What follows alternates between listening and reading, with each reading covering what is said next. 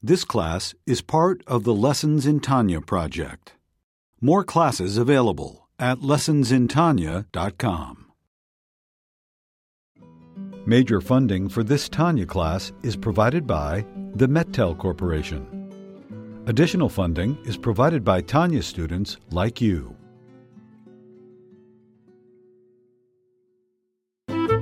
Lessons in Tanya. The Tanya of Rabbi Schneur Zalman of Liadi, taught by Rabbi Ben Zion Krasniansky.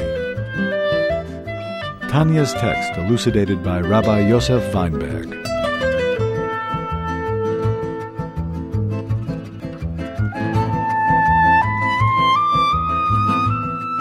in the middle of the letter number 17. We're page on top of page 300. And um, he explained explained the verse in Tehillim, King David writes in Psalms, Rechava mitzvascha ma'oi, that the mitzvot are very broad, and this is a very strange expression to describe mitzvot. You want to say mitzvot are exalted, mitzvot are great. Um, the verse starts out, everything in this world has an end, but your mitzvot are broad. In other words, they are infinite. They're so why does he use an expression that broad? And why does he say mitzvah in the singular instead of mitzvah in the plural if he's referring to the 613 mitzvah? So he says he's referring to specifically to one mitzvah, one particular mitzvah, and that's the mitzvah of tzedakah. What's the ultimate mitzvah? We say Hashem fulfills all 613 mitzvahs. He practices what he preaches. But what is Hashem's mitzvah? It's attributed directly to Hashem. The ultimate mitzvah that's mitzvah, which is Hashem's mitzvah, is the mitzvah of tzedakah. Hashem is constantly and continuously creating us, sustaining us, which is a pure act of tzedakah. It's a gratuitous act of kindness. Real tzedakah is when you don't deserve it. There's nothing you can do to earn it and to deserve it. If there's a reason why I'm giving tzedakah, then there's a reason. And then, in a certain sense, you've earned it. But uh, the ultimate tzedakah is what Hashem, Hashem creates us, sustains us. And the ultimate tzedakah, he explains, will be when in the future, in the world to come, Hashem is going to reveal to us the most intense revelation. That this world, in this physical world, Hashem is going to reveal His infinite self and it'll be so intense that it'll be even more intense and more profound in the revelation that's in the Garden of Eden, that the souls experience in the Garden of Eden. We know that one moment in the afterlife, in the, the soul after 120 years, one moment the soul can experience more pleasure, more ecstasy than anything the soul can experience living a full life. Even if you live for a thousand years, and you experience every possible delight, it wouldn't even come close to the pleasure and the ecstasy that the soul experiences after, as when it moves on to its eternal reward, as it basks in the glory of Hashem, the light. It's indescribable. And yet, the souls, the most exalted souls of the patriarchs and of Moses, that have been in the Garden of Eden for the thousands of years, over 3,000 years, and every day they've experienced an elevation, and three times a day. A new revelation, a new experience of ecstasy and pleasure. And yet, their souls are like parked in the Garden of Eden. They can't wait to come back, to return into this world, into the body, during the resurrection. Resurrection is the ultimate reward. So it's not a downgrade, it's an upgrade. How is it possible that the soul coming back to the body, this is an upgrade? After all the pure spiritual bliss that the soul experiences every day in the Garden of Eden, the most exalted souls, and they are going to come back and return into this world, they're going to be resurrected. And in this, only because in this world they're going to experience a revelation of godliness. It's way beyond anything the soul can possibly experience in the Garden of Eden. That means there'll be such an intense revelation of godliness in this physical world, in the body. this is completely counterintuitive, it's completely revolutionary, it completely defies any logic. How is it possible the body will experience such an intense revelation of godliness that the soul cannot experience in the Garden of Eden? And the explanation is that this is, as the expression says, that we're talking about a level of godliness, God's infinite self, which completely transcends the um, completely transcends our frame of reference, the whole frame of reference of the universe.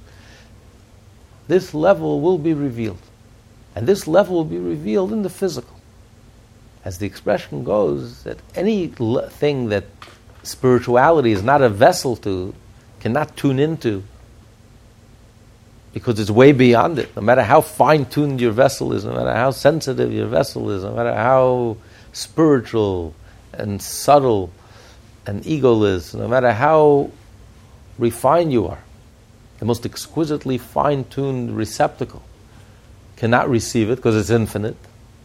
Just like a million, a billion, a zillion, a, tr- a trillion, a zillion is not one iota closer to infinity than one, because it's a whole different category, it's a whole different level. So the f- most finest, most fine-tuned being, fine-tuned being, is not, is not a receptacle to receive the infinite, Hashem Himself. The, then the physical is not a contradiction to it. Just like the spiritual cannot receive it, the physical is not a contradiction. So God could reveal Himself in the physical. And not only God, we discussed, not only God will, receive, will reveal himself in the physical, but specifically in the physical. The soul has to come, leave the heavens and find Hashem only in this world, only when the soul will return to the body and be resurrected, only then will the soul be able to receive Him. Because where is Hashem's infinite essence revealed? In the physical. Precisely because the physical has no features of its own. It has absolutely no redeeming factor, it has no features Therefore, it's not a contradiction. Therefore, it could contain Hashem's essence, Hashem's infinite self. Because it's so obvious that it's only because Hashem chose to reveal himself. Just like the mitzvah. Why is the mitzvah the physical, the most important aspect of the mitzvah, the physical, to do physically do the mitzvah? It's not the meditation and not the spirituality and not the intent. It's physically doing the mitzvah. Again, because precisely for that reason, because the physical is nothing on its own. What makes it so precious? What makes it so holy? Because Hashem chose it. It's clear that the advantage of it is because this is what Hashem chose.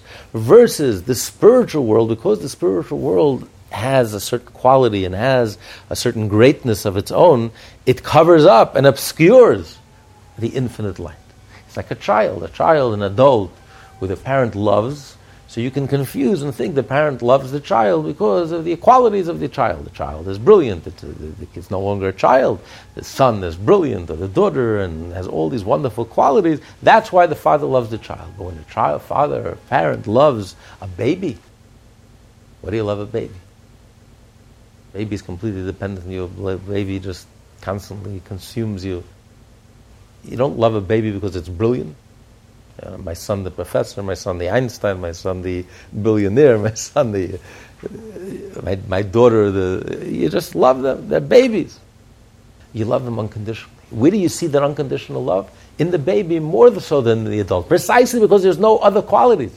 So it's clear it's very clear that it's an unconditional love. So too, where do you see God's infinite self? It's the physical, the physically doing the mitzvahs in the physical, in the body, when the soul will come back into the body, that God is going to reveal His infinite self in the body. That's why the soul is to come back to the body. And that's the ultimate act of tzedakah. We talk about gratuitous kindness. There's nothing that we can really do to really deserve this and to earn this for Hashem to reveal His infinite self in the physical world during the era of resurrection, which the rabbis call Olam Haba, the ultimate, the world to come, which ultimately refers to the ultimate reward, which is the 13th principle of faith, which comes after Mashiach, which is the, the resurrection, which is unique to, the, to Judaism, the belief in resurrection. Everyone believes in the eternity of the soul, but to believe in the eternity of the body, that the soul will return back to the body, and that this will be the ultimate reward, and this will be the ultimate, most intense revelation of godliness that the souls of Abraham, Isaac, and Jacob and Moses who have been in the Garden of Eden for thousands of years must come back in order to experience this, this to experience God's infinite self. This is the ultimate act of tzedakah. But although it's an ultimate act of tzedakah, God created the world in such a way that He's interactive. How do we achieve this level? Through our tzedakah. Now, the Rebbe says that God is interactive, so God chose, it's an act of tzedakah, that God should be affected by our actions. What connection do we have? There's no connection. There's nothing we can do to really arouse or to touch God in any way, shape, or form. But God invested Himself and God chose to be aroused and affected by our actions. So when we give tzedakah and we fill our hearts with love and compassion and mercy, this awakens within God, this awakens Hashem tzedakah, which the principle will remain and be revealed in the world to come. And the rewards, the fruits, the dividend is what we benefit and Nashraf and benefit today. That it will translate in spiritual reward and in even in physical reward. It will physically be rewarded with health and success and everything, everything good in life. But the principle is is way, is is preserved for the world to come. It's only then that we will this principle be revealed, which is the revelations of Hashem's infinite self in the physical world. And now he's going to explain why is it? What's the difference between the life, the revelation of the life, of divine life in the Garden of Eden? What's the essential difference between the Garden of Eden and the level of revelation during the resurrection? Why the difference between the two revelations? For the manifestation and the radiation in Gan Eden are of the level called Mamala Kol the light which permeates all worlds. That is, the muted divine life force that contracts, descends, and diminishes according to the receptive capacity of a particular created being, which it is to permeate. Basically, two different life forces, two different ways, the way Hashem gives us life. There is a life force where Hashem fills all the worlds, where Hashem encloses Himself. In other words, just like when you wear clothes, you fit into the clothes. So Hashem gives a light that's custom made, it's tailor made to that entity. It's the exact energy custom made to this specific entity. How much they can absorb, how much they can uh, receive. It's called Hashem fills all the worlds. Just like in the body. There's the energy of the soul, where the soul encloses itself in the body. Like the soul encloses itself in the mind its ability to comprehend clothes itself in the mind. It's, it's perfectly fits. The brain, the, the soul's ability to comprehend perfectly fits the brain, specifically the three brains, the, the right brain and the left brain and the limbic brain, and the three capacities of the soul, the creative ability and the analytical ability and the decision-making ability. All of these are customized to the brains. The brains are different. The right brain is different. The left brain is different. And the energy of the soul, it encloses itself. It's married to, to this organ, it, it connects with this organ in a very specific way, like a teacher and a student. The teacher is, his intent is to teach. And he encloses himself in a student. He engages in. It's very specific it's very personal and it's very individual. His intent is to deliver something to the student. So the student is the receptacle and the teacher is the giver. There's a giving and there's a receiving, and the two are connected and they interact with each other. And therefore, they're also affected by each other. Because it encloses itself, it's personal, it's specific, it's individual, they connect with each other on a personal way, therefore they interact with each other. The teacher, the giver, the teacher interacts with the receiver. The receiver also affects the giver. It affects what's enclosed inside the clothes. So the, there's an interaction between the clothes and the and the uh, what's inside the clothes. and they're tailor made and custom made for each other. That's the level we call Mamalik Kalam. Then you have a level that he calls Seviv Kalam. Seviv Kalam, where Hashem transcends the world. And the analogy is it's like light. Light has many, many effects. We couldn't exist without the sun, that light. But the light is not here to have any of these effects. The light is just being itself. It's radiating light. If it's a garbage dump, it's a garbage dump. Am I lighting up a palace? Mazel tov. But my, the intent of the light is not to light up the palace, or there's no difference to the light if it's lighting up the palace or it's lighting up, lighting up a, a dump.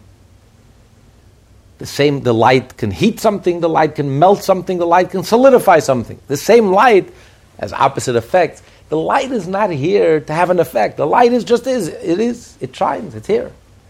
And whatever effect it happens to have is automatic. It's not because its intent is to go into the palace and to light up the palace. It, it, the palace doesn't exist. The garbage dump doesn't exist as far as the light it, goes.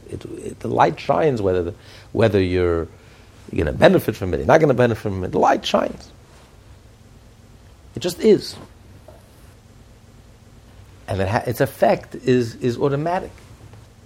And therefore, the light is not affected whether you receive, you, don't receive. It's not like a teacher and the student. The teacher and the student doesn't work that way.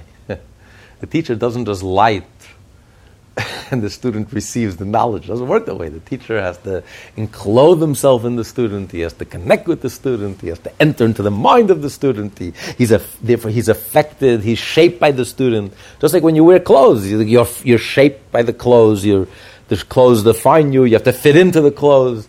You have to get into the clothes. You're limited by the clothes. You're defined by it. You're limited by it. It, it, it contains you. The clothes contain you. Light does not contain. The palace doesn't contain the light, even when the light affects change. Doesn't, it's not contained by it. For example, electricity. Electricity shines. There's electricity. You generate electricity. Now it depends on the vessel. If I plug in a refrigerator to electricity, it's going to cool. If I plug in an air conditioning, it's going to get, it's going to blow air. If I plug in a TV or a computer, whatever you plug in. Now, does it affect the electricity? It matter to the electricity whether it's lighting up the, the uh, light bulb or whether it's uh, activating the TV or whether it's activating the refrigerator or the computer or any appliance have? The electricity is the same. Electricity is a current, it flows. It's generating, it's there. You plug in, you benefit, good. Depends on what you plug in. That's the benefit, the effect you're going to have. But it's not the electricity is not sitting and thinking, okay, let me, let me. The electricity that lights up the, the bulb is no different than electricity that affects the refrigerator.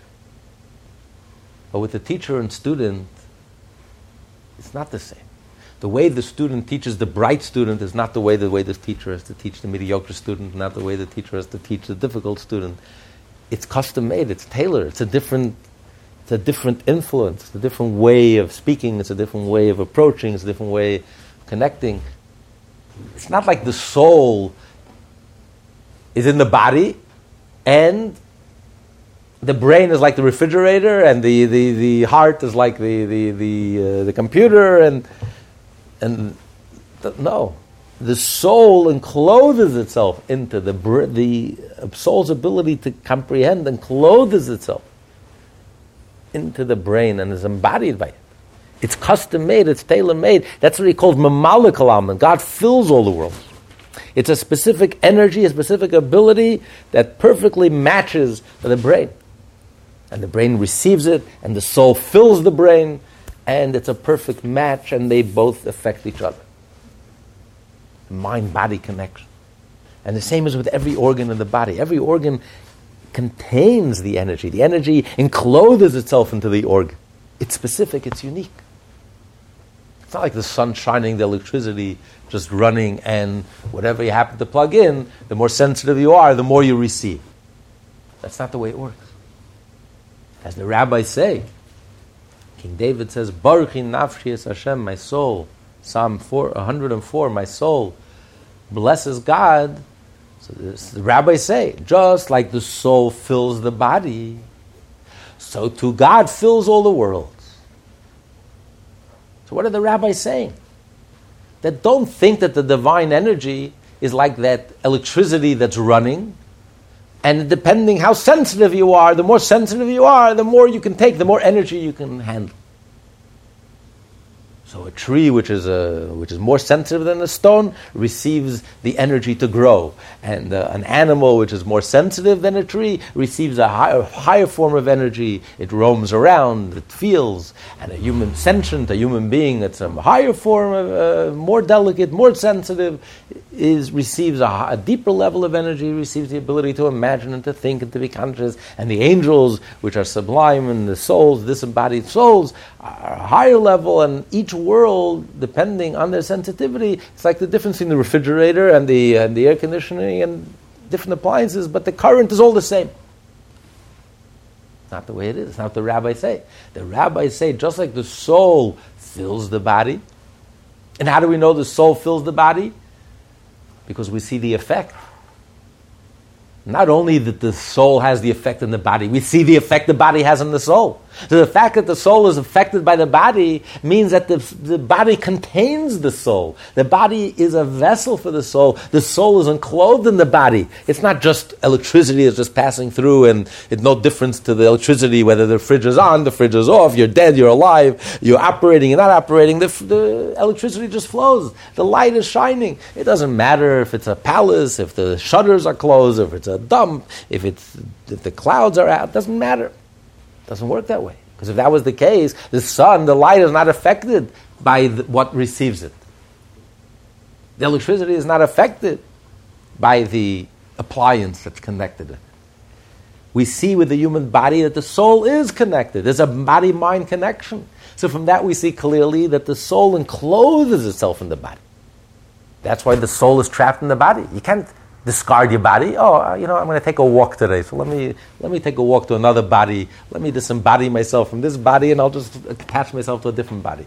It doesn't work that way. Your soul isn't clothed in the body. It's captured by the body. It's held by the body. You can't just walk away. It's defined by the body. It's in, in the body. It's engaged in the body. And as long as we're engaged in the body, hopefully for a full 120 years in good health, the soul is connected. The soul is in, in the body, and the soul is affected by the body. If your body hurts, the soul hurts. Soul is in pain. There's a body mind connection. It's almost a miraculous connection because each one affects the other. That the soul affects the body, that goes without saying, but the body affects the soul. So we see from there that the soul isn't clothed in the body, it's contained by the body. And the rabbis say, Barchi Nafshi is Hashem, just like the soul fills the human body, so too, from my soul, from my flesh, I know God, that God is the same way. The divine energy fills all the worlds. That means that there is a specific energy that God concentrated himself. As he's going to explain now, through the Tzimtzum, God concentrated himself and gave a specific energy which perfectly matches each level, each realm, each world, which is contained in the world. Just like the different levels between the inner, inner, inorganic and the organic life and the animal life and the human life and the, and the spiritual life so too every world contains a specific, unique divine energy. And the divine energy is con- captured and contained and enclosed in that world. And it's a perfect match, perfectly customized, tailor made, perfect match. And there's an interaction. Because this, on this level, the divine energy's intent is to teach, like the teacher and the student, is to give life, to sustain life to this unique, specific entity. So that's the level that he calls Malaklam. And this explains all the worlds in the different levels, so many different levels. Why there's so many different levels? With different sensitivities and different abilities to capture divine light, because there are so many levels of the divine energy. Hashem concentrated himself like we learned in the second part of the Tanya at great length, God created the world with words and letters. Words and letters take an emotion, a raw emotion that are beyond words, and and it, is expressed in a multitude of words and letters. So the words and letters take this energy and channel it in so many different words and so many different letters. Each word and each letter and each combination becomes, creates a different entity. So the divine energy is channeled into multitude of energies. Everything in this world has its own unique Hebrew name, has its own unique energy. It's not just a, a, a, an energy, electricity that flows, the light of the sun that flows, and, and it's no difference to the light depending on your sensitivity. If you're a refrigerator, if you're an air conditioner, if you're a light bulb, you're just going to light up accordingly. No, it's not that way. Hashem created the world with His word. Hashem means meaning Hashem is speaking. Hashem is communicating. Hashem is channeling His energy through His own words. He's channeling this infinite energy. He's channeling it through, that's through the tzimtzum to channel it in a filter it and channel it. It should be customized and tailor made. Every entity in this universe has a Hebrew name, which is the divine channel, which channels this energy to this particular entity. That's what he calls Mamaliklam. And there are infinite levels As we learned in the first chapter, in the second part of the Tanya, you listen to the lessons in Tanya.com, how many combinations there are. Out of the Hebrew alphabet, there's infinite combinations you can make from the alphabet. Combination of letters, and each letter combined with all the other letters, and backwards and forwards, and numerical value. By the time you're done with all the combinations, you end up with a universe, our universe, which is so infinite. And every single detail has a name, a Hebrew name, has a unique energy that's customized. The stone, the, the tree, everything has its own unique name. Fish, everything that exists. And the spiritual realms as well. So this is what he calls Mamalik. God fills all the worlds. This diminishment of the divine life force is an evolving progression from one rung to another by means of immense contractions. As was taught by our sages of blessed memory, the world to come, which here means Gan Eden, was created by the letter Yud, a letter limited and contracted to a single point.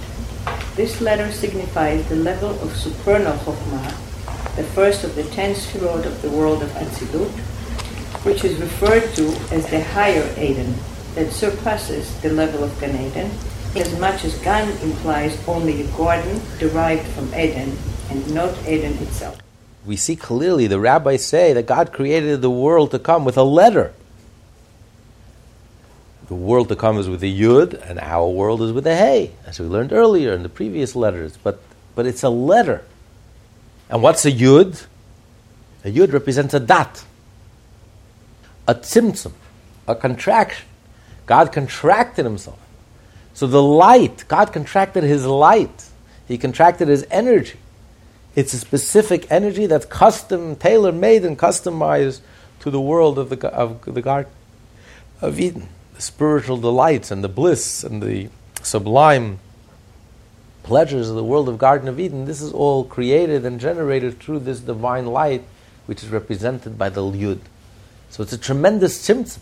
For God is infinite, and for Him to contract Himself, to create even the most sublime world, is yud, the highest level of Gan Eden, the highest level of the Garden of Eden, of the eternal life.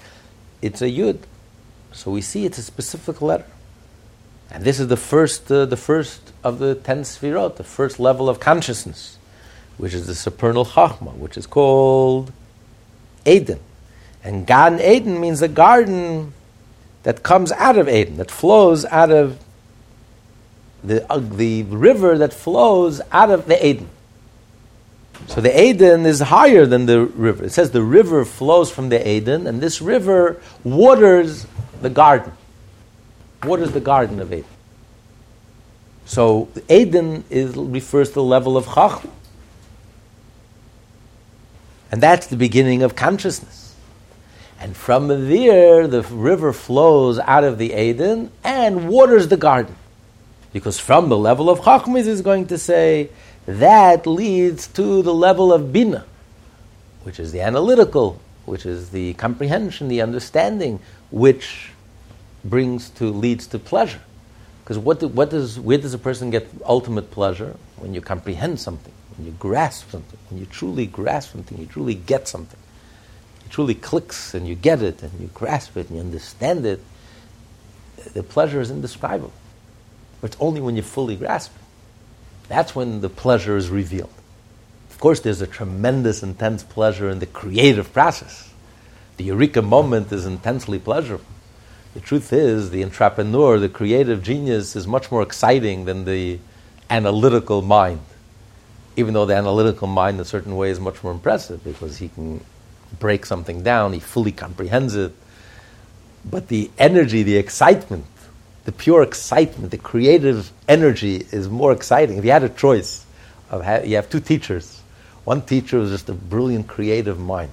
Everything he looks at in a fresh, creative way makes you think in ways, seeing things in ways you would never, in a million years, no matter how brilliant you are, you never even come to look at it that way.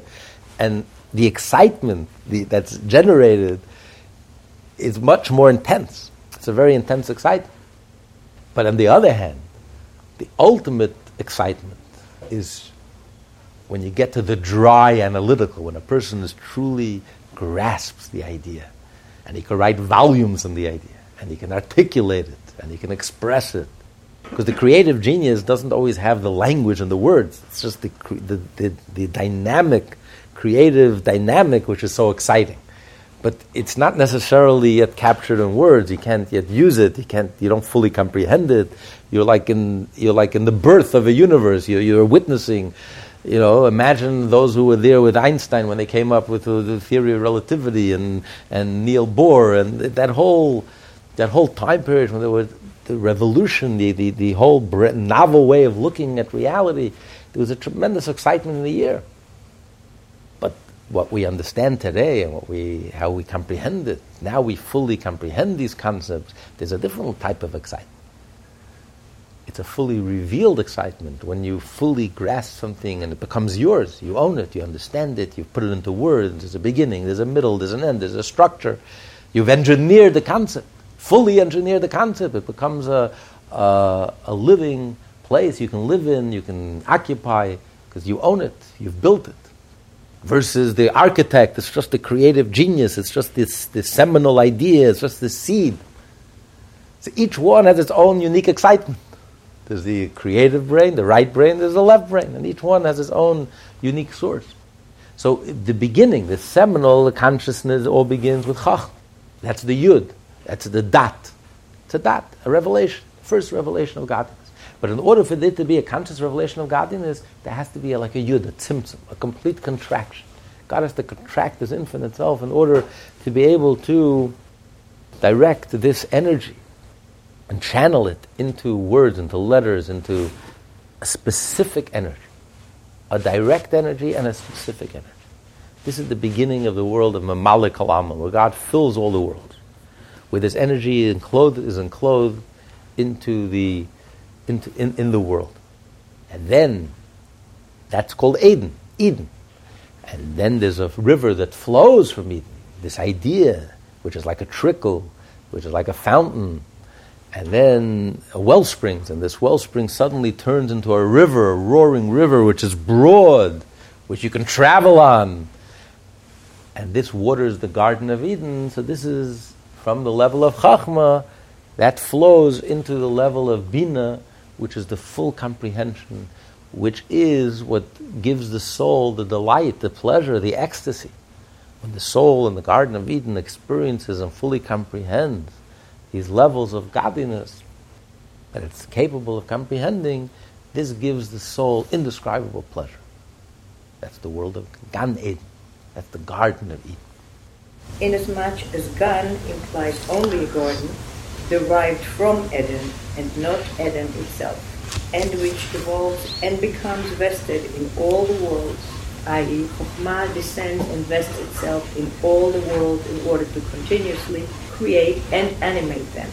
As it is written, you have made them all with Chokhmah, i.e., all created beings derived from the Sphira of Chokhmah. It is likewise written, and Chokhmah animates, again indicating that the Sphira of Chokhmah animates all the world. So the verse says that the substance of everything is made with chachma. That's why oil is compared to chachma. And today we find oil in everything shale, stone. There's nothing you can't find oil from. You can press oil out from anything. Because everything has chachma. Everything is the substance is created. Everything is created, contains within it chachma. And chachma is what animates it. This is the life force. This is the beginning of consciousness. This is the window to the soul, the window to the subconscious. This is the, the connection to the infinite. This is the, the transformation from the infinite into the finite, where God concentrates himself and in a way that it could be contained in a letter, where it could be, where his energy, infinite energy, is channeled in a way that it could be contained. That's the s- spark of Chacham. That's the creative spark. It's the beginning of consciousness, which, of course, connects and comes from the subconscious. That's why the creative idea feels like we have no idea where it comes from. It comes from seemingly out of nowhere, from left field. All of a sudden, this idea pops into your head. I mean, it doesn't come from nowhere, it came from within you. But it comes from within you, a place within you that you're not even aware of.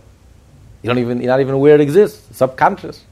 And suddenly there's like a sudden I am, a communication. And it comes in the form of, of a revelation, a startling revelation, not a completely unexpected revelation, a eureka moment that completely unexpected. Because it's coming from a place that's so far beyond your whole consciousness. And so consciousness is a very narrow, the function of the brain. People make a mistake. People think the function of the brain is to receive information. The function of the brain is actually to keep out information. Because reality is so infinite, it's so vast, it would just overwhelm us. That's the principle when they try to, when they hypnotize people in order to get information. You know, before the Israelis, before Entebbe, so they had to debrief all the French nationals that were released. You know, they made a selectia. They released all the non-Jews and they kept all the Jews. Their intents, intentions were quite clear. So the Israeli, um, Israeli uh, Secret Service hypnotized them to get the lay of the airport because we absorb massive amounts of information. But our our mind, our brain absorbs massive amounts of information. But we just couldn't handle it. On a conscious level, we couldn't handle it. It's like trying to fit the ocean through a faucet, a sink, a faucet. Or just the pipes would burst. So the purpose of the brain is to actually screen information, to limit it, to reduce the ocean to a trickle. A trickle we can handle, barely. A little trickle. So the whole idea of chachma, the whole idea of the conscious mind beginning with the creative moment, to us it seems like a burst of life, a burst of energy, a burst of awareness. The reality is, it's, it's a tzimtzum, it's a contraction, it's all a letter yud, which is a dot. To have a revelation, there has to be this tremendous tzimtzum, this tremendous contraction, this tremendous screening of this infinite ocean, and to reduce it to a trickle. So what we consider revelation, and the truth is, from a true perspective, it's a yud, it's a tzimtzum, it's a concealment. The classical looking, the classical understanding of this world of creation is that God's creativity. This world is an expression of God's creativity. Comes along the Arizal and says, no, this world is not about God's self-expression, God's creativity. You know what this world is about? God had to remove himself in order to create the world. Bereishis bara Elokim. In order for God to create Elokim, he had to conceal, he had to hide. Because God is, uh, his infinite presence would just overwhelm us. We just couldn't contain it, we couldn't handle it. God wanted to create a world which he calls Mamalikalam, a world which we can handle, we can receive, we can absorb, a world which is tailor made and customized, where we can receive the energy. For God to put himself in a mode, so to speak, of teacher student, where the student contains the teacher and receives the teacher, and the teacher encloses himself in the student. Like the soul and the body, the brain contains and receives the soul's ability to comprehend, and the heart receives and contains the soul's ability to feel, and the body receives and absorbs the soul. So much so you don't know where the soul ends and the body begins. The body, vice versa, and and the body contains the soul, and the soul is shaped by the body. It's, a two-way street. The body-mind connection. Not only does the body, soul affect the body, the body affects the soul. So, in order for God to enclose Himself, that it shouldn't be like electricity that just runs and whatever receptacle you have, doesn't matter to electricity if you're a refrigerator or your light bulb, it's the same current. The, the, light, the electricity is not affected whether the fridge is on, the fridge is off, you're plugged in, you're not plugged in. What difference does it make? The electricity is just is there. If you can receive it, benefit from it, fine. The sun is shining. If the windows are open and you, lights up the room, mazel tov. If it's a palace, beautiful. If it's a garbage dump, what difference does it make? But God did not create the world that way. God created the world in a way, mamalikalam, and He fills the world. He calls it Seder Shtalshlus, where there's like a chain reaction. God encloses Himself, embodies Himself, so to speak, encloses Himself and is defined defines himself, his divine energy is defined by each individual entity, it's custom made. It completely fits and is captured and is absorbed by this entity. This entity is a vessel and a vehicle for this particular divine energy. So there are infinite divine energies which are customized and particular, and that's why each object in this world, in this universe, has a Hebrew name. The Hebrew names are the letters through which God channels his divine energy. It's particular, it's individual, it's specific, it's not just general. God shines and everyone benefits accordingly. So this you, this whole level, this is what we call Seder Shtalshalas, the ten Sfirot, the different worlds, all of this begins with a yud. It's the ultimate contraction. For God to contract His infinite self, to be able to customize His divine energy and individualize it that it should be captured and it should enclose itself and should be defined and limited, so to speak, by that object and contained by that object. This is the ultimate act of tzimtzum. Creation is the ultimate act of tzimtzum. It's not self-expression; it's self-negation. God had to remove Himself in order to be able to concentrate Himself in this very limited life force. That's the revolution. That's the novelty we call mamalikalam. God encloses himself in the world. As the rabbis say clearly. Just like the soul fills the body, the rabbis say God fills the world. In other words, God's energy, divine energy, fills the world the same way. Just like the body captures the soul. Just like the clothes contain whatever is enclosed in the clothes. The body captures the soul. The soul can't leave the body, take a walk, take a hike, you know. The body is not just a machine, it's like a, a refrigerator. You know, I can shut it off, I can turn it on, I turn it back on, shut it off. The electricity is there, so what's the big deal? The soul can leave, take a walk, I'll go into a different body for the day, and then I'll come back. Why not? Because it doesn't work that way. The soul is captured by the body. It's enclosed in the body. This, the clothes contain whatever is enclosed in it. It captures it, it contains it. It has it. It's custom made, it's tailor made. And for the 120 years, the soul is in the body. It's not going anywhere, not for a split second. It's captured by the body. So, too, God encloses himself in this world, in every particular level of this world. From the physical to the spiritual to the higher realms of spirituality to the higher levels of Gan Eden. Every world is a universe, is its own unique receptacle, its own unique divine energy that creates the world, sustains that world, so, so this all comes about through Yud. By us, it's a revelation. For God, it's a tzimtzum, It's a contraction. It's a limitation. It's a concentration. So this is God's ability to be able to, so to speak, limit Himself. Just like God has the ability to reveal Himself, God has the ability to make tzimtzum, to, to hide Himself, conceal Himself, to concentrate Himself, channel Himself through His letters, the divine letters, the Hebrew language, which is the divine letters. God channels the energy. and the energy is affected in the sense that the energy is now enclosed. It's not like the current of electricity or the light of the sun, no. The energy becomes enclosed and embodied in that particular entity, that particular world, that particular reality. So you have many, many divine energies which are customized to each individual. This can only come about through the tzimtzum. Only God has that ability to limit himself and concentrate himself. His infinite.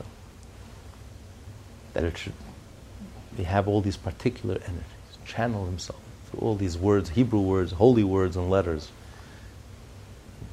and through the names, uh, the name of each entity, that's the channel that channels that particular uh, divine energy. So that's what he calls Mamalakam. He's explaining why the difference? Why is it that in the Garden of Eden, all these souls that are parked in the Garden of Eden for thousands of years will have to come back down and be resurrected in order to achieve an upgrade, a higher level revelation? Why is it that they cannot receive this revelation in the upper realms and they can only receive, they have to come back into this world and be resurrected in the physical body in order to uh, be upgraded to a higher level of revelation? So he says because it's two different levels of revelation the level of Gan Eden is a revelation of a Malik the way God encloses himself in the world and fits into the world, and so to speak, and is channeled his energy into the world. And that creates not only the physical world, that creates the spiritual world. All the higher levels of consciousness and the levels of the angels and the levels of the soul and the higher levels in the world of ecstasy and the world of Gan Eden, all of that is included in the general classification of Olam Hazeh, of this world. Because it's the way God fills all the worlds. And no matter how high you go, no matter how many levels of ascension, and every day the soul ascends, and three times a day, and especially on Shabbat and the Yontiv, the soul is constantly experiencing growth. It's like a person who learns Torah. Every day you're learning something new. Every day you have a new breakthrough. Every day you have a new revelation. You have a new insight. And it's endless and it's infinite. We've been studying Torah for thousands of years, and it's endless and never stops.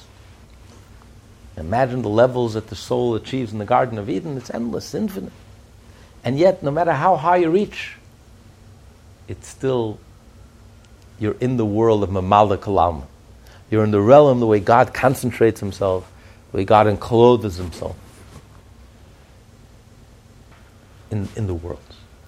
Versus in the ultimate reward, during the era of the resurrection, in the world to come, refers to the time of resurrection when the soul is reunited and returned to the body, then God will reveal His infinite self, Soiv of Kalam, the way God transcends the world, which is like the light of the sun or the analogy of the electricity. This light, the sun is not here, it's not particular. The sun is just is. The sun is shining. And whatever effect it has is completely incidental to the sun. It doesn't matter to the sun. The shades are up, the shades are down, if it's lighting up a palace, illuminating, or the Louvre, or it's, it's illuminating a garbage dump that they're building here on the east side. It doesn't matter. The sun is not, it's not particular, it's not limiting itself, defining itself. The sun is, it is. And because it is, the sun has this tremendous effect on the world. But that all this effect is completely incidental to the sun. The sun completely transcends all of the, this impact and this effect. It's not limited, it's not defined yet. The electricity is generated, electricity is there. You benefit, you don't benefit, the fridge is on, the fridge is off, the light bulb is in, the TV is plugged in. It doesn't affect it. It just, the electricity is there. Whatever you plug in, whatever you benefit, you benefit. It's not defined by it, it's not limited by it, it's not enclosed by it, it's not captured by it. It's completely transcendent. So therefore, it's a whole different quality, it's a whole different level, it's a whole different revelation. It's Hashem revealing His Himself, His infinite self, way He is undefined, way He is unlimited. So no matter how many thousands of years the soul is parked in the Garden of Eden, it can never ever achieve this revelation. It could only go from one level to the higher level to the next level, one level of Mamalik al the way God fills the world, to a higher level of, of divine energy, to a higher level of divine revelation, to a higher level, but it's all limited. It's all under the category of Mamalik God filling all the world comes about through to God is like a tzimtzum, it's a yud, it's one dot, it's a complete concentration, a complete limitation of God. Versus when Mashiach will come, after Mashiach comes, during the era of resurrection, there will be this intense revelation of God Himself, of God's infinite self, undefined, unre- unconcealed. No concealments, no contractions, no concentrations. God will re- be revealed and it'll be completely unconcentrated. Of course, the, the wicked one, the wicked will not be able to handle it. The wicked will be destroyed. Only the righteous ones, including the righteous Gentiles, they will merit to be able. They'll be, they'll be able to receive this intense revelation. But there'll be this intense revelation, which is more intense than all the revelations of all the spiritual realms put together.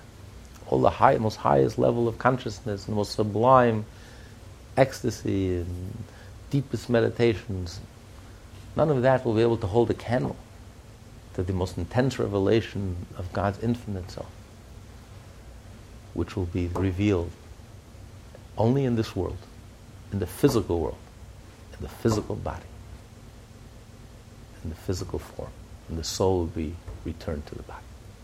In Gan Eden, it's manifestly comprehensible to each according to his measure. While the life force that emanates from Chachma is concealed from all of the worlds, it's manifest in Gan Eden. The souls there able to comprehend the essence of divinity. There's a difference between the soul before the soul entered into the body and the soul after it lived a full life. And then, in the afterlife, the soul graduates and the soul is able to enter into the Garden of Eden. The soul, before the soul is born, before the soul enters the body, the soul as it is, is in the spiritual realm. It's a whole different level of life. But it's only when the soul descends into this world and the soul leads the good life, studies Torah and does mitzvot, that this descent is in order to achieve a tremendous ascent. It's not that the soul just returns to its original place, and what, what would be the point? Why go through this trauma? Why go through all this traumatic experience just in order that the soul should go back to its original space? You don't destroy a building just to rebuild the exact same building. You destroy a building because you're renovating it. You're building something bigger and better. So why would God send the soul from the peak to the abyss, this roller coaster ride, which is so risky and so dangerous? because many people don't make it. Many people go through life and they make bad investments and they make terrible choices, and the soul is traumatized and the soul is harmed. And why would God risk everything in order for the soul to come into this world? And the answer is because the gains are exponentially beyond anything that the soul could possibly experience or achieve unless it comes into this world. Because by living the good life, doing the Torah, and doing the mitzvah, you merit, you're elevated, you graduate to enter into the Garden of Eden. Because the Garden of Eden is a revelation of godliness that far surpasses anything, anything that the soul experiences in the pure spiritual state. Spirituality is not godliness. Let's not confuse godliness with spirituality. Only when the soul comes into this world and it does godly things, does mitzvah. Mitzvah is godly. Mitzvah are not just spiritual. Mitzvah are godly. When it studies Torah, Torah is not just uh, brilliant and spiritual. Torah is godly. The soul, after living a life and, and doing Torah and mitzvah, then the soul is able to experience godliness, revelation of godliness, which is comes from Chachma. Chachma is the window to the infinite. Chachma is the window to godliness the creative, that's the window to the subconscious, just like within a human being. So Chachma is the first revelation, the first ray, illumination, communication of the infinite. And when that Chachma, when the river flows from the Eden, when the river and it turns into a river and it flows into the level of Bina, the soul is able to grasp a godly concept and experience a godly concept, and fully comprehend the godly concept, this gives the soul indescribable bliss, indescribable pleasure, indescribable ecstasy. That's the eternal reward of the soul for all its hard work and all its efforts and all its sacrifices and the good deeds in the Torah that the soul studied in this world. For example, what we're doing right now. So then the soul merits a revelation of Chachma. A revelation of Chachma as it's, um, as it's processed through the level of Bina, this produces the Garden of Eden. A delight. And this is enough to feed the soul for thousands of years, for infinite amount of years. And every day there's a new revelation. But nevertheless, all of this comprehension is still within the realm of the world of Mamalik Alman, where God fills all the worlds. So even though there's a revelation, some godly revelation, a glimpse of the infinite, it's just a glimmer of a ray of the infinite. It's not the infinite itself. The soul cannot contain the infinite. The soul, as exalted as the soul is, the soul is finite. It's still a being, a sentient being. It's finite and limited. And whatever is finite and limited cannot possibly grasp anything that's infinite. Even if you're a zillion, you're not one iota closer to infinity than one. You simply don't have the tools to contain the infinite. But within the frame of reference, within the framework of the world, of the finite, you get a glimpse of something infinite. You get a glimmer of a ray. And that's enough to sustain you and to give you delight and pleasure, and, and you can live off that and grow with that and run with it for thousands of years. And from one level to the next level to the next level. That every bit of Torah is going to explain now, every bit of Torah that you learned in this world. There are 3,000 levels to understand that bit of Torah that you learned. And each level, in comparison to the other, the, uh, the lower level is meaningless and insignificant in comparison to the higher level. There's so much depth it's like peeling away the onion. There's so many layers. Uh, the Russian doll, there's so many layers. You think you grasp it, you think you understood it, and you did. But then you reach a higher level, and all of that falls by the side. You, that was so superficial. I didn't even begin to understand it. There's so, there's so much depth to it. It's, it's, you take it to a whole different level, and, it, and, then the next level, and then the next level, and it's ad infinitum. It's, it goes on and on. It's infinite. But all of this is within the world of Mamalik Kalam. We continue. Or, as is known, the delight of the souls in Gan Eden derives from their apprehension of the secrets of the Torah, in whose revealed dimensions they were engaged in this world, so that what was secret in this world is revealed in Gan Eden, as is discussed in the sacred Zohar, Parshat Shlach.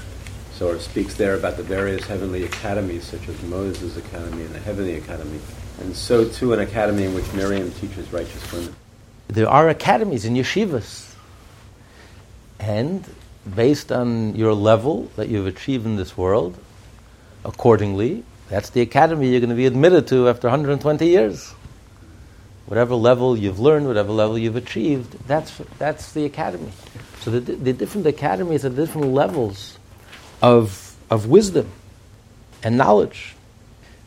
As it says, it says King Solomon, most brilliant man that ever lived, was able to explain everything. Every idea in Torah, he had 3,000 parables to explain every idea in the Torah. Now, what does that mean? Talmud doesn't just mean that King Solomon had a great repertoire of parables. You know, like a comedian has a great repertoire of jokes. He knew 3,000 jokes. His mind was so great that he can, his mind was able to remember, uh, you know, 3,000 parables. That's not what the Torah means. The Torah means something much more deeper than that. Just like a parable. A parable, there's the parable and then there's the moral of the story. The parable is just a shell that contains and hints at something much, much deeper. But you're explaining it in a parable in a simple language that anyone could grasp. And through the parable, you can communicate a very profound concept that would be way over the head of the person you're trying to communicate it, but you, you give him a parable of a donkey and an ox and a goat and a sheep. Ah, this he can relate to. And when he gets the parable, suddenly he's able to understand the moral of the story, the deeper idea. And the parable is custom made to the moral of the story. So, so this is what the Talmud means. Talmud means that King Solomon was able to take the surface understanding of the Torah and understand that everything in the Torah is a parable. And contains something much deeper. The Torah is a Torah of life. Everything in the Torah is here to teach me how to live. Even when I'm studying complex laws, laws which are seemingly irrelevant, purity and impurity, or some complex laws of tenant landlord dispute, or any issue in the Torah, whether it's financial, whether it's agricultural, whether it's whatever it is. You think it's just an abstract law, physical, material law, technical law, and I could be very proficient in the technicalities of the law and the mechanics of the law, and I can be brilliant and a Talmudic legalist. And that's it. That's the beginning and the middle and the end. There's no soul, there's no depth. This is it. It's a law, it's a mechanical, it's dry, it's cut and dry. And primarily, first and foremost, yes, you have to understand it, you have to learn it, in its most simple and literal sense. But once you finish learning it in the most literal and physical sense, you always have to realize everything in Torah is a parable. Torah is a Torah of life. This is the story of my life. It's not just tenant, landlord, pure, impure, uh, leper. I'm not a leper. Why am I learning about mitzvot that overwhelming more than half of mitzvot not relevant today? Everything in Torah is relevant. Every story, every letter, every mitzvah, every technical law, every dispute, everything is a profound moral lesson in life that's contained. It's like a parable. This parable, this law, and this legalese, and this complex legalese, and all the different opinions. It's a parable of life, my life, my personal life. Shlomo, King Solomon, was the most brilliant man that ever lived. He was able to see in every word in the Torah, and every letter in the Torah, every story in the Torah, every mitzvah in the Torah, he was able to see the application to life. And therefore, the Torah comes alive to you. It's not just I'm an encyclopedia and I have a brilliant mind and I have a brilliant legal mind and, and I know dry facts, thousands and millions of irrelevant dry facts that really have no connection to life. That's a dead type of learning. That's a dead type of person, a person who's not alive, a person who's soulless, heartless, joyless, passionless. This is, this is a mechanic. This is a technocrat. This is a, a brilliant disk, a brilliant computer. But this is not a human being. It's not a live human being. King Solomon. Every word, every word in the Torah breathed life. He was able to see the moral of everything that the Torah teaches, makes it come alive, personalize it. And that was only step one. He was able to go 3,000 levels. Because then there's a deeper level and a deeper lesson. And then you take it to a deeper level and a deeper lesson. This is the brilliance of King Solomon, the wisest man that ever in this world, we're engaged and occupied in the legalese and studying the body of the Torah, the mechanics of the Torah, the code of Jewish law and the Talmud, and, and we know, and we have to learn it honestly and in depth and understand it very well in all its legal, its legal format. But in the soul, after 120 years, you think the soul is studying about a, lord, a tenant, landlord? There are no tenants in heaven. There's no landlords in heaven. A cow that gored an? There are no oxes in heaven, there are no cows in heaven. And anyone who thinks that in heaven they're learning about a cow that's, that's a Gordon ox, he himself is the cow and the ox. This is a soul, a pure spiritual being. In that realm, in that world, there are no oxes and there are no cows. And all that discussion seems to be irrelevant unless you understand what a cow means and what an ox means in the spiritual realm. And the Torah is talking about life and all this intricate discussion is really talking about something spiritual. In a spiritual cow and a spiritual ox, a spiritual landlord, a spiritual, whatever that means, spiritually and personally, and in real life, in real experience. And that translates into the physical cow in this world, in our plane. This is projected, this truth, this, what the Torah is really talking about, is projected in this discussion of a physical cow and a physical ox, and discussion of a landlord tenant dispute, etc., and everything in the Torah. So every bit of Torah that you learn in this world, what's the reward? In the Garden of Eden, the, the, you strip away the external, the parable, and now I'm able to see the moral of the story. Then it comes alive. Imagine how much pleasure it gives you when you're finally able to get the moral of the parable, the depth, the insight that the parable enables you to understand. It gives you such pleasure. Now I get it. Now I understand what you're really talking about. And then you go to the next level, and then you're elevated and you graduate and you transcend to, the, to a different academy, to a higher academy, where they see things a lot deeper and they understand things a lot deeper. This academy is level number one, basics. Spirituality 101. And then you have a deeper academy. And then to get to academy, this academy could be academy number 1,000. Different levels. But you have to be fit, you have to be worthy, you have to be ready. And the difference between, just like the difference between physically learning on the most basic, simple level, in the physical sense, and understanding the moral of the story, how this plays out and what this means in the spiritual dimension, which the, the, the pleasure and the delight that it gives you having this insight and personalizing it and coming alive, it's indescribable. So too, to graduate between level one and to level two is just as equally as, as dramatic and exciting and thrilling and uh, understanding, gaining a whole new understanding. And this goes on and on. Every day, the souls are busy and engaged and studying Torah and going from one academy to the next and advancing and learning and growing in depth. It's a very dynamic life up there. As the rabbis say, at the end of the Mishnah, the tzaddikim have no rest. They're busy, very active life. They're not doing mitzvah. That they don't have. As we discussed last week, mitzvot are in this world. And it's the mitzvot that lead to the resurrection, the ultimate reward. But learning Torah, this is this leads to the Garden of Eden. And depending how much Torah you learned in this world, that's how many that's which academy you're going to have the merit to enter into the next world. And advance from one level to the next level to a higher level. As the Gemara says, he says now and in, in the Gemara, the story in Baba Metzia, the famous classical story in Baba Metzia, with reference to the incident involving Rabbi Bar Nachmani. The, Talmud says it was an argument between the Mesivta Derakia, between the Academy of Heaven and God Himself. This is a halachic argument. Allah, we just read in the Torah about the laws of leprosy, which we loosely translate as leprosy really has nothing to do with leprosy when the skull, the skin is discolored and turns white. So the law states if a person has a patch of white skin, the skin turns white. And then the hair that was black turns white.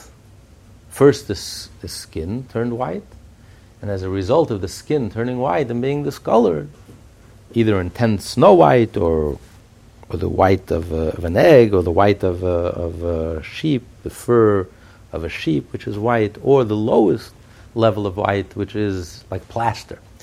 So if the skin became discolored and turned white, at least, minimum, like the white of a, pla- plaster, and then this, the hair inside that patch of white, the black hair turned white, then the person is considered a leper. You have to bring him to the Kohen. The Kohen has to seclude him. He has to check, locks him up for seven days. Then he has to check if it spread. And then depending on what happens, if it spreads, then he declares him certainly a leper, and then he has to go through, uh, he has to heal, he has to be completely expelled from the community, and then he, then he heals, and then he goes through a purification process. So that's the law, very clearly. If the hair was white first, and then the skin was discolored, he's not a leper.